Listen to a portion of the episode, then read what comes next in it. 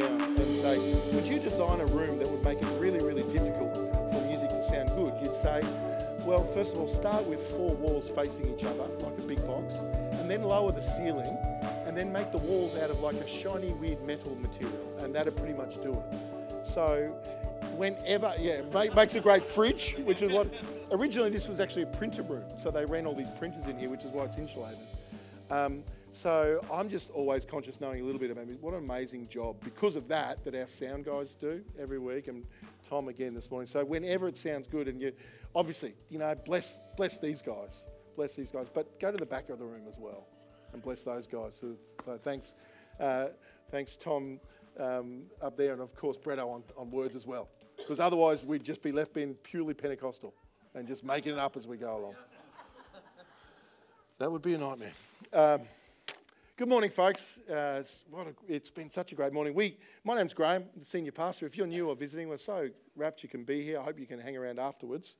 Um, we, uh, we have this time where we pray before the service. And I mentioned, I think, a couple of times, I've, I've really found it um, so significant. It's like God, you know, God knows. And he, he, every time we've done it, He sort of down, downloads something to me in that prayer time, which is like a bit of a, I think it's just for me, but um, I think it's for us. And this morning, AJ was praying, and he just prayed really simple prayer Lord, connect the dots this morning. And I feel like, and straight away when he prayed that, you know, when someone says something, you go, oh, that seems significant. I'm not exactly sure, but it, like I've, that seems significant. It was like one of those moments. Um, and it really helps. I think there is um, some, some dot connecting this morning uh, to be done, and, and even already in things that, that Rachel shared and, and Andrew as he's led.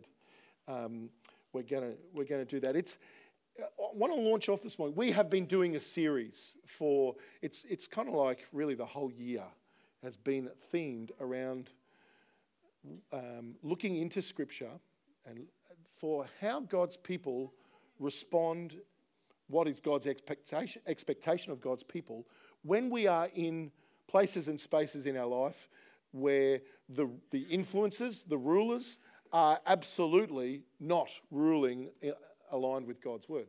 And we see that time and time again in Scripture when God's people are living in exile. And so that's been the, the theme we've been looking at, living in exile. And we've gone back historically and looked at um, people like Daniel and Esther, who were exiles, God's people, but living in Babylon.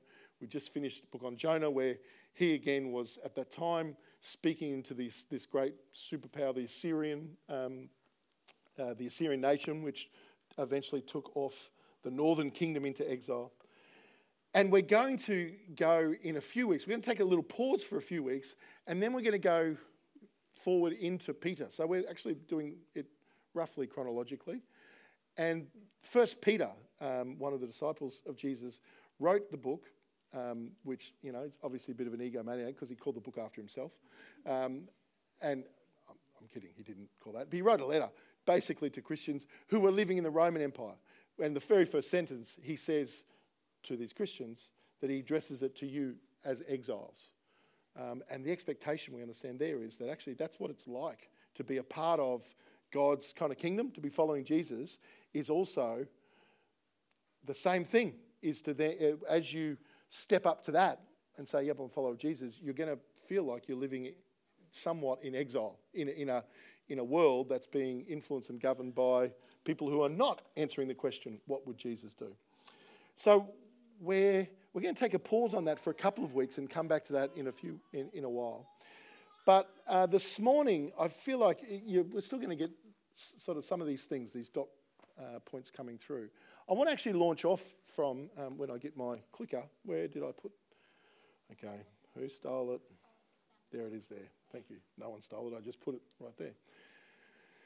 Um, we are in a season here at Cornerstone that you could make a case for without being dramatic about it, but you could make a case. It's probably the, the most, one of the most, if not the most significant seasons of change for our church, just purely and simply because um, our church was planted and had the same the founding pastor was the senior pastor, Charles Newington, was there for 28 years, and he finished up um, and resigned uh, a couple of years ago. And so it's the first time as Cornerstone we've ever had someone other than the person who founded the church. Now, that usually in the life of churches, and those of you involved in businesses or enterprises, it's true. There, the changeover from the person who starts a thing to the next person is usually the, the most significant thing that's ever happened thus far. Um, and it's always, if you're involved in those things, and I'm, um, I'm sure you have, whether it's even sporting teams or when there's a change of leadership, everyone sort of holds their breath and kind of goes, hmm, well, this will be interesting. I wonder what changes and what doesn't. Um, and because you actually don't want to, in a leadership sense, you don't want to waste the, the time to change. God's always wanting to grow us. Growth always equals change. If you don't like, um, if you don't like change, then expect not to grow. If you like growth, then expect to change. That's just, that's just life. The law of everything is like that. Um, so we're in that season at the moment, and one of the things that we're doing, and I, as part of my responsibility, is to find, because I very much feel like as a church, I'm convinced and came on board in this role, say, yes, it is a new season for us, but actually it's the same trajectory for us as a church. Uh, so there are new ways of doing things, new expression. I think God's going to, in our midst, and is new things and people and stuff that's rising up, and other things that have had their season that will will fall away. But one of the things that I find always really important is, um, is expressing that in language and finding ways to talk about who we have been and who we are in this season. And sometimes some of the significant change is about language, um, is just finding new ways and fresh ways to say the same thing. So, in a couple of weeks, I'm going to be doing um, the first of what will be a regular series, probably, I don't know, every, every couple of months, maybe, every quarter. Um, running a, a, a, session that I'm, and I invite anyone to come to this. It's largely aimed at people who are new to the church, and there's a lot of you here who've joined us in recent times. That's part of the, um, which try and take seriously. How do we help people who want to come to Cornerstone, find out about who we are so that we can journey, journey deeply together? Because one of the things we do believe is that to be the church, it's not a Sunday thing. You know, we are the people of God on mission together. There's a role, a God given role for us to do. And the church is actually a community on mission uh, rather than a bunch of people who come together on a Sunday. That's a part of it. So I'm going to be um, unpacking a whole lot of things around our history, who we are. Um, and it's been a great exercise to try and find language to communicate the depth of who we believe we are at Cornerstone, who we've always been, but maybe find new ways to express that moving forward. So, in a couple of weeks, everyone's invited to come along to this, um, but it will be something we'll continue to run regularly. But as I've been reflecting on some of these things, uh, on some of these thoughts, um, one of the things that's always been a part of Cornerstone that I think is, um, is, is distinct, it's not unique to churches, uh, there's other churches like this, lots of other churches, but it's distinct. It's really, really important in terms of our DNA. Is that um, we, we really, really value the Word of God. Um, and we value understanding the Word of God. I actually wrote, I'm sure you've all read your, committed to memory, the morning's notices here. But I actually did a little bit of a blurb here um, to write about this. Again, it's some, some language around who we are as Cornerstone. Cornerstone is a community of faith on a mission to love and serve our homes, our community, our world. That's kind of one of the home community world. We recognise there's layers to this thing called life. We're giving this our best shot by taking seriously things like God's word, His Spirit, and the example of Jesus, while at the same time trying not to take ourselves too seriously. We hope you have a great morning. Da, da, da. Cornerstone has always been a place where we take seriously the Word of God and understanding the Word of God. And again, as is the way, often groups of people take on identity and expression of founding. Now, Charles had an amazing, has an amazing gift as a, as a preacher, a teacher, a theologian.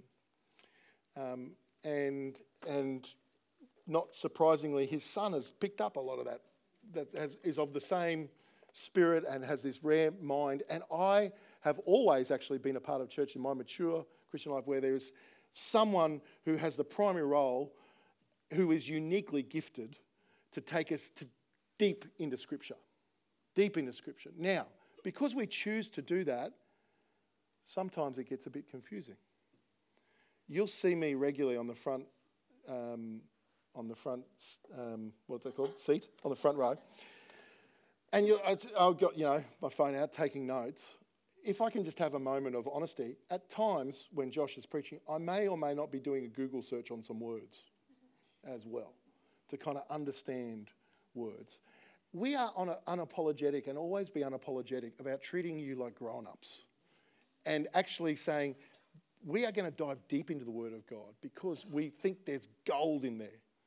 And, and uh, the heart of leadership and, and eldership in the church is to always want to give you the best of God. And so, something we've always done is to dive deep into the Word of God. And that brings up this idea of theology. You know, um, theology is a word that sometimes, and, and again, in, in churches you may have been a part of, um, there sometimes can be an approach to, to theology. And the, the, I reckon the best definition for theology is about um, it's our understanding of the nature of God and his interaction with the world. I reckon that's a pretty good understanding of what theology is. It's important to know when we're talking about theology that the starting is it's our understanding. Theology starts from us, okay? And it's good, it's right. God doesn't. As, as spiritual as I know all of you are, and when you hear from the Lord and read the word, God actually doesn't and hasn't chose to just directly download stuff uninterrupted from heaven. It comes through who you are and your understanding, and that actually speaks gloriously of his desire to be connected with humanity. He doesn't just, we're not None of us are just human dictators. It comes through us.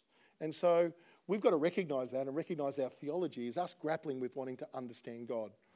Um, we think that's important. We think that's important because actually, one of the, um, another metaphor that I think is always really helpful for the idea of theology is that it's a window.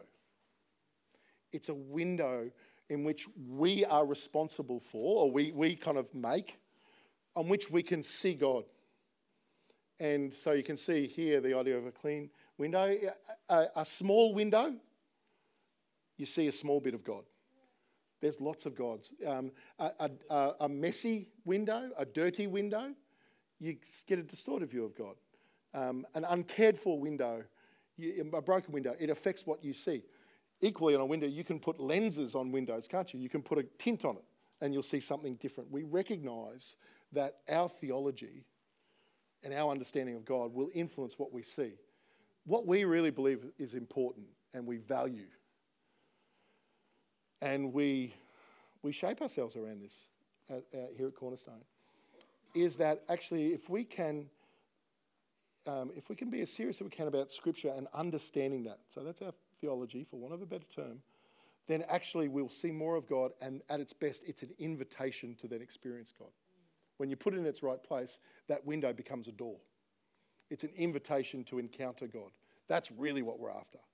So, for instance, your theology, your understanding of who God is and how he deals with the world, how he deals with the world in the area of say forgiveness and grace absolutely influences your expectation of who you will encounter with God and the invitation if you've got a really um, great, broad theology that embraces God's incredible graciousness, then that's an invitation to experience that. And so theology is, is really important. And that's why, like I said, unashamedly, um, we, we take deep dives in. And so some of this exile stuff that we're doing has got some theology in it. And then we're, not always going to sort of say, okay, we're going to do some theology now and point to that. It's often our theology and understanding is loaded in what we're saying. Um, but it also can get, can I, can I say this this morning? Well, I'm amongst friends here, right? we can be honest here this morning. It means that actually sometimes when you take a deep dive, it gets complicated. It's, it's difficult. Um, actually, and if you've been around other churches and other movements or places, then actually theology is kind of contested. You know, people, believers who we broadly think the same thing, will have different views of things. It gets complicated. And that's even before you go on Facebook. then we start discussing it. Oh my goodness me.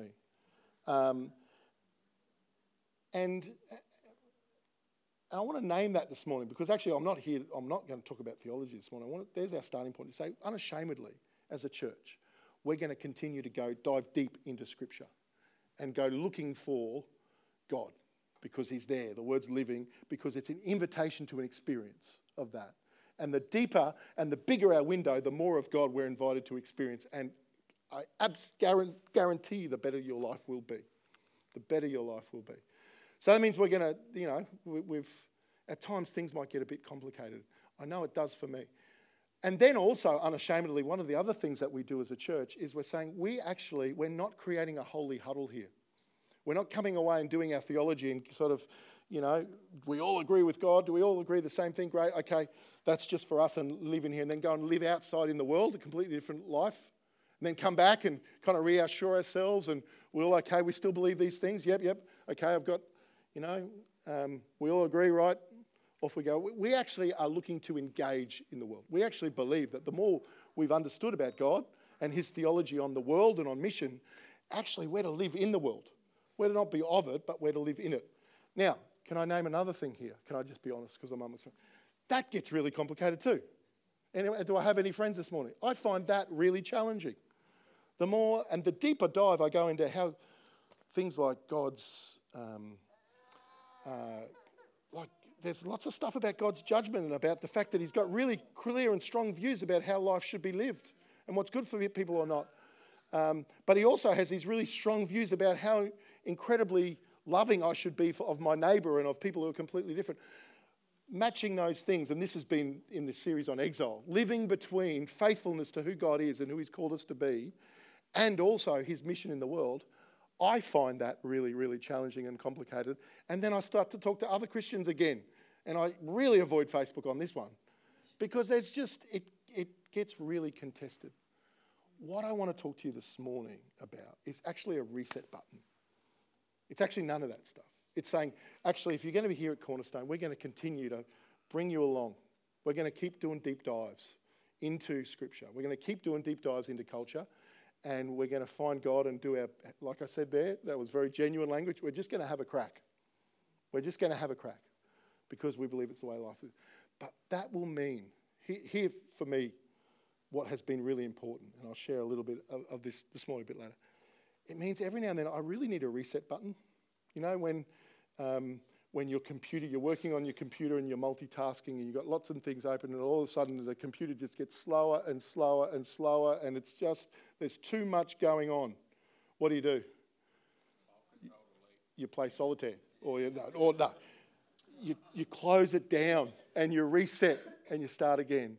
And I find because life and faith will require us to dive deep and be unashamed about that. That reset button is so important. And I believe, for me, I want to share this morning what I think is a, feel, a, a theological and kind of, for my mind, my heart, my spirit, a reset button. Some of you would have seen this phrase before. Jesus is perfect theology. It was actually popularized um, recently by a, a, pastor that some of you might be familiar with, a, a leader, a guy called Bill Johnson um, of a church in, in the States, but it's actually a concept. It's not his original thought, it's actually something that's quite an ancient thought in the church. Um, and that is that actually Jesus, um, Jesus is there and his life cuts through, cuts through all the confusion. And again, don't for a second hear me today say that actually faith and life is simple. Forget all this theology stuff. Forget all this thinking stuff. That's not important. Just you just need Jesus. You just need Jesus. That sounds so spiritual, but it's so rubbish. It's so rubbish. Because actually, what you're actually saying, it's not rubbish. Sorry, that was harsh, wasn't it? Come back. Grace. How would Jesus say that? What you're actually saying is you just need Jesus as I understand it. And actually, in brackets there, my theology of Jesus. It's just in code, it's hidden. Okay? So we're not saying you don't do the thinking, but actually there is this wonderful place to come back to and reset because Jesus cuts through. I grew up. Um, I grew up in a Christian home. I went to a church uh, just in the northwest, northwest suburbs all my life, apart from when we went to Victoria for about 10 years. Um, and it was a good church, Arana Hills Uniting Church. And um, I look back on it now and I, talk, I, I recognize what was happening in that experience. And so many of the best bits about that church community are what I love about Cornerstone. I recognize and feel like when, when, when we're in the groove at Cornerstone, I have the same kind of feelings that I recognize growing up. But I hated church. I didn't hate, that's too strong. I, I really didn't, uh, spiritually, it did not ignite me at all. I recognize now as I look back that I was actually a part of a very, very healthy, very, um, uh, very biblical community. But in terms of my discipleship journey and kind of wanting to engage deeply in I, I just, I actually had this thought. I actually had this plan. I'm sure no one else has ever done this ever before, where it's like, um, like I, I couldn't ever deny the God thing. And in fact, the, the other dynamic there, and many will know my story, my mum, when I was about uh, 12, she was diagnosed with breast cancer. Soon after that, she was terminal. She was given sort of uh, not very long to live. And then she lived for another 10 years. It came, it came back, and she would give her another, so you got this long, and she'd beat that. And so I had in my house, it was quite, I, I call it an inconvenient truth, that I had this example, because she was an amazing woman of faith, that had just beat the odds and so, right here in my house, I had this dynamic going on that I, I couldn't ignore. There's something to, as well as this really healthy community. Even, even then, the language and understanding wouldn't allow me to speak it, but I lived it. So, I had this plan. What I'll do, because I'm completely uninterested in any of this stuff. And in fact, there was a whole lot of other things that were igniting me, uh, not spiritually. Um, and so it was very inconvenient truth. So I tried to sort of push it away and say, I'll probably come back to that later when I'm older, when I need it, but I'll kind of go this way. Um, so that was kind of my plan, particularly in my later teens. I went away to a, um, to a, you know, a conference, a lot of young people, and there was a speaker called Tony Campolo. Now, some of you will be familiar with Tony Campolo. Tony Campolo has been an amazing gift to the body of Christ for doing exactly, just telling stories about Jesus that cut through just presenting Jesus in a way that cut through all of the all of my sort of oh, do I really want to be on about this? Uh, it, it, that doesn't really in what I've seen of Christianity. I, I don't really want to buy into that. Really, it doesn't look very. He presented this Jesus that just cut through, and I went, oh, I could give my life to that if that's what I'm following, and just presented Jesus. And, and literally, it just, like I said, it just cut through. And because of that experience, I've learned again that that idea of just coming back to, to Jesus, and since that point, really, I still didn't want to buy in. I'm still questioning whether of how much I want to buy into some of the stuff that comes around that, but I cannot deny. I just want to. I just find Jesus so compelling, um, and more so now that I've walked the road a bit. In every area of my life where I've managed to understand to some degree, and I'm not saying my theology is perfect, but the more my picture of God through Jesus has been clearer and bigger, I can't deny it's just been better in my life. It, it works. It's real. It's so every now and then, probably more now than then, I come back and have to reboot that Jesus is perfect theology. If I can just, in difficult situations of life, and go, okay, what, what do I know of Jesus in this? How would I how would I live like Jesus in this moment? How would I outwork and be like? It, it just cuts through all of those things. And again, when, when the challenges of being um, um, someone of faith in a workplace where there's so many, so many ideas and theologies that are contested within the church and outside the church, when all that gets too much, again, it's just like a refresh on my, my mind, my heart, my spirit. So actually, I'm just trying to be a bit more like Jesus each day. That sounds so uh, maybe a bit too simplistic, but like I said, it's the simplicity on the other side of complexity. Not saying I don't want to engage in that. So, uh, Jesus himself said this in, in, his own words. In what I think is, I, I struggle to find a, a more um, confronting or bold declaration, not just in Scripture, in all of history. I struggle to find a more bold claim than what Jesus says in John 14.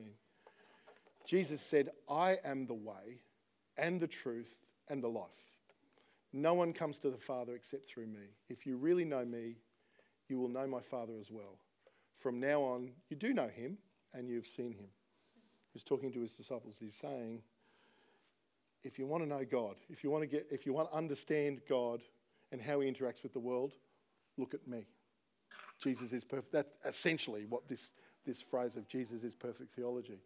Now, another moment of honesty here this morning. I'm really, I'm really out there this morning as your senior pastor. We'll see how many people come back next week when, like, gee, that senior pastor, he just kept being, he was honest, but boy, he's not very impressive. Doesn't seem to know much. There are, there are plenty of parts, where we go? There are plenty of parts about Jesus where he seems very, very content to leave us wondering about exactly what he's saying as well. So I'm not saying he joins the dots altogether. I'm just saying there's, there's something so refreshing about his life and the way he lived. And I'm, just going to give you three stories of the way in which the life of Jesus cuts through. What he does cuts through. And I mean, we could just be here all day giving examples in Scripture about how Jesus cuts through the complexity of these stories. In each one of the stories I'm about to uh, talk about, we absolutely could and should take a deep dive into what's happening theologically because there's, a, there's things that are happening in, uh, in terms of thinking about God and what, what is God saying here. We could take a deep dive into what's happening culturally in Jesus' day. And in fact, we should because the more we do that, the more we understand how much Jesus is really cutting through here. And more than that, in each one of these stories, we can then overlay that onto our culture in our day and take a deep dive into that and go, oh boy, there's lots of complexities. Okay, Jesus is saying and doing that there in his day and time, but boy, what does that mean for us? In each one of these stories, we, we can and we should do a deep dive to see more. But what I'm, in each one of these stories, there's like a mic drop moment where you can, and I find this is so I'm so thankful for the life of Jesus. He's always inviting me into more, but there's always this simplicity, this mic drop moment where it's like, okay, I can just reset on that. This is, the, and again, this is why Jesus, as a sort of a, um, the way he cuts through, it's like refreshing. He's hitting restart. Okay, I can, I can start from here. I can do this. So the first one, um, and again, we've got some Instagram photos that have been posted of people who were there, which is fortunate. Um, so it's an illustrated journey. But this is actually one I've this is one I've we've spoken about a number of times here because I find it really significant, and I have to say this is important because my role as a um, I, I find this a really good reset in my role, this unique role I've got of being a pastor, of being like a professional Christian. There's no such thing as a professional Christian, except there kind of is, and that's why it's really confusing because there really shouldn't be such a thing.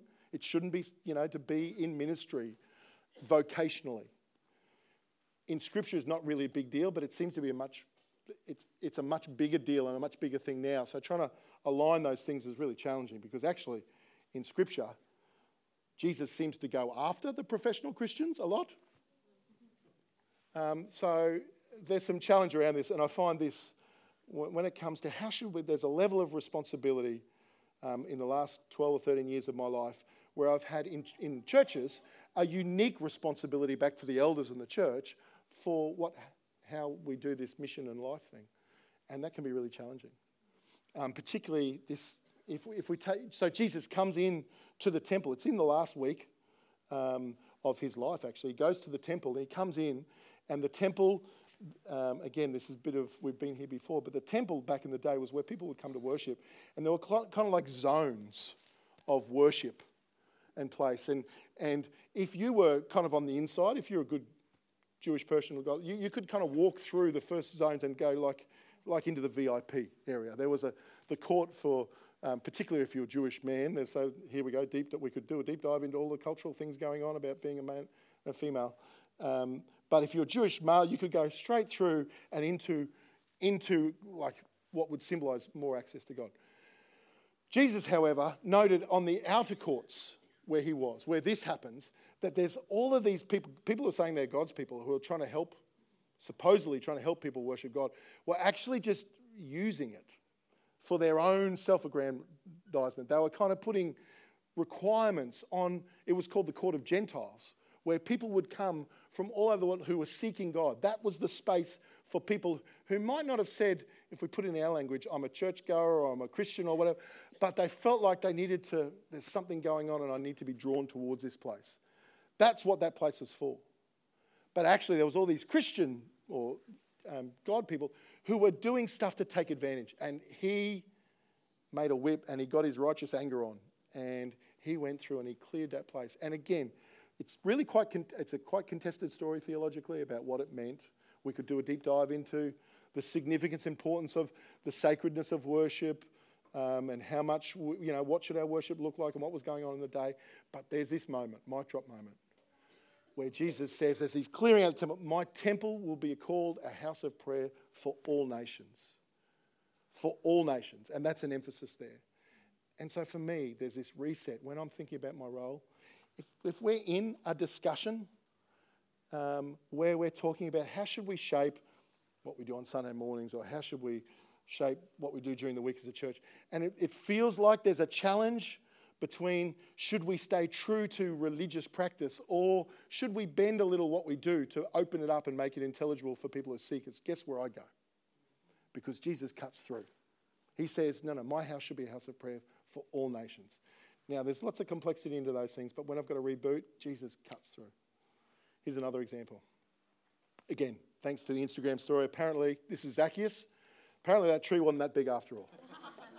and Zacchaeus was a lot taller. So we've been. And Jesus had some sort of weird, uh, what is that thing? A crown? It's like a helmet? And or a, a mohawk? He had a blonde mohawk. so the things we learn. So this is Zacchaeus, Zacchaeus. We know you're probably familiar with this story. Zacchaeus is a is an outcast. He actually is a Jew. He should be at the middle. Uh, you know, because of the role. We, if we took a deep dive into understanding the culture of the time, we understand who he was, and therefore the reason that he was the the reason he had to be up a tree meant that he was really shunned, and if we understand it, probably appropriately so, because he had taken advantage spiritually and um, he'd abused his position to take advantage of, of people. And so there was good reason where he was doing the wrong thing. Uh, and again, there's all sorts of challenge there about what should we do, and is there such a thing as um, like greasy grace? Can you know, like what's where does retribution come into? Where's restor- restoration or restitution? There's all sorts of things there that are challenging. There's this mic drop moment where Jesus says, Zacchaeus, come down immediately. I must stay at your house. Again, Jesus cuts through all the challenges that are there and are worth considering, and all of the things culturally that are going on. And what does that mean for people in our society um, who have done things that we culturally find so, or, or um, communally find so abhorrent that it's right that they deserve repercussions.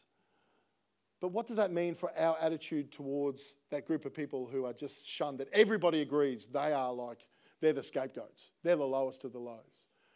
Well, Jesus cuts through that and says, not just actually, you know what, Zach, you can come to my house. I'm coming to your house. I'm coming to, I'm going to you.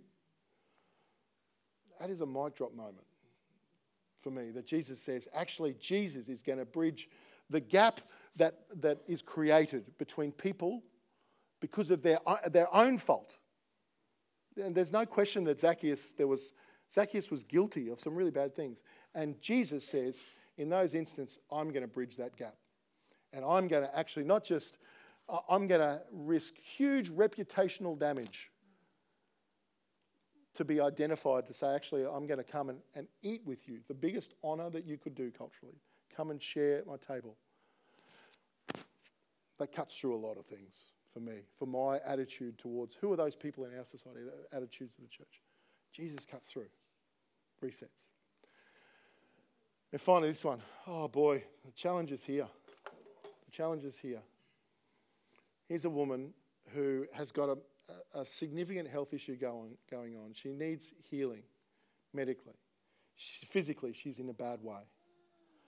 Um, but, be, but the layers on that was the, the, because of the nature of her health issue, it was to do um, with co- constant bleeding and with, um, you know, she was, made, she was made ceremonially unclean. So the, the consequence of her health issue was that she also was shunned and in the day made unclean, spiritually unclean, which means that if you literally, if you touched someone who was deemed spiritually unclean, you now were spiritually unclean yourself. It was that strong. This, so this the woman who had been suffering for this, if when we take a deep dive, we understand that this woman is not just suffering physically, she would be suffering emotionally, socially, economically. Like the layers and layers of, of pain. And, and yet she comes, she's so desperate.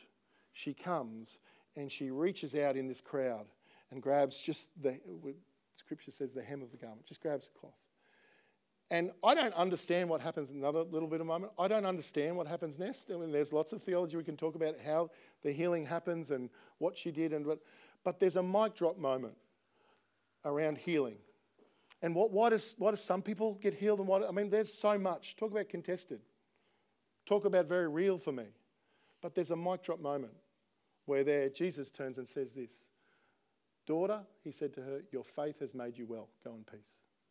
He doesn't explain it, but he makes it really clear. Something in that moment had nothing to do with the fact that she got the right words in the right order, it said the right prayer. It was just purely, there was something about her desperation and her belief that Jesus would be the source, that Jesus turns and says, You're right. Now that cuts through. And so I've experienced uh, extreme disappointment with praying and believing more than most. But those words still cut through. So if someone's sick and I know I'm going to pray and just believe that my faith has some kind of, I don't understand it. I don't understand it. But that cuts through. Because Jesus says he's the, the way, the truth, and I've experienced it. There's been so many times where it's been true. So it cuts through. Do you see what I mean about Jesus cutting through, resetting? Things being complicated. Am I alone here? Does anyone else find life a little challenging, complicated, and kind of, is it just me? Is it just your senior pastor? Are you all going to be in a different church next week? What I'm saying is, we've got to, we are not, we're not afraid of that here at Cornerstone. We will actually discuss that. We will try and understand it better. We will trust that God's Spirit will form us into maturity in, in understanding it more and also dealing with the stuff we don't understand. We're going to keep going there. But because of that, because we're up for that kind of challenge, because we feel drawn by the Spirit of God, I'll get the, the team to come up now too. It means we are going to need to reset every now and then. Because you can't, you can't stay in that place of confusion too long, can you? You, you, you can't stay in that place where you, you need to find a way that you can come back and stand on what you do know. And what I've found again and again and again, when I come back and just try and align myself with Jesus, when I, when I ask myself the question, so what does it look like in, in the middle of this situation right here, right now, the challenge with all the complexity, what does it look like for me to live like I believe that Jesus is the way, the truth, and the life? If I can answer that question as simply and as clearly as I can, it's like a hit reset. Okay, I can start again. I can start again and we go out and we live life and we, you know, we've got a fresh sense of confidence. And so often, so often, God really meets me in that place and reassures me. And then we go out and life starts to get complex again. Guess what? Because I think at that point, what we could do is go, you know what, I'm going to avoid going that way again because that was really complex. So I'm going to live in this little, I could, I could, we can make these little Christian bubbles, can't we? Where we just ignore what's going on and create almost like a greenhouse for our faith, where it's great inside, but it's actually not related to anything that's happening outside. We're not doing that, folks. It's not, it's not the Jesus of Scripture, it's not the early church, but it means we're going to have to spiritually and emotionally reset. So that's the invitation this morning. Who feels like a reset? Who feels like a reset? I'm going to ask you now as we finish. Uh, we're just going to sing a song, and and one of the things as we're going to sing this song, one of the things that I love about our church is that we're a Pentecostal church. And the Pentecostal church, one of the contributions of Pentecostal church to the body of Christ is summed up really well in this quote here. This is someone, again, a theologian, who's looked into the Pentecostal churches historically and looking at what's distinction. This is not a competition, it's not denigrating any other streams of the faith, but it's saying Pentecostals broadly focus neither on right structure, as so some Catholics might do, nor on the right message, like the ideas, getting the purity of doctrine. By the way, those things are important. He's saying they're not important, but it's the emphasis. Instead, the emphasis, they uh, traditionally, historically, have emphasized that the Christian life is a matter of the experience, power, and the presence of the Holy Spirit today. Newbigin, who's another theologian, argues that neither orthodoxy of doctrine, getting the right ideas about God, or impeccability of liturgy, getting the right prayers and the right ways of doing things, those things, neither of them can take the place of an encounter with God through His Spirit. That reset is kind of like saying, okay, I'm going to simplify things and just try and open up my heart.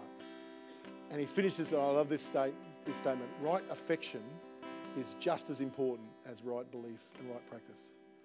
You stand on your feet. Where your heart's at towards Jesus is just as important as where your mind's at and where your body's at. So, right now, just as we sing, we're just going to take a moment to open your heart back up to Jesus. Hit reset. Say, I'm looking to you, Jesus. You are the way, the truth, and the life. And as we soften and open our heart, we become fertile ground for the Spirit to come. And that kind of might not change anything on the outside, but it sure changes stuff on the inside. Let's just take a moment to do that now. Thanks, Adrian. This was produced by Cornerstone Christian Resources. It is deemed copyright and may be used by permission. For further information about Cornerstone Christian Resources, please visit the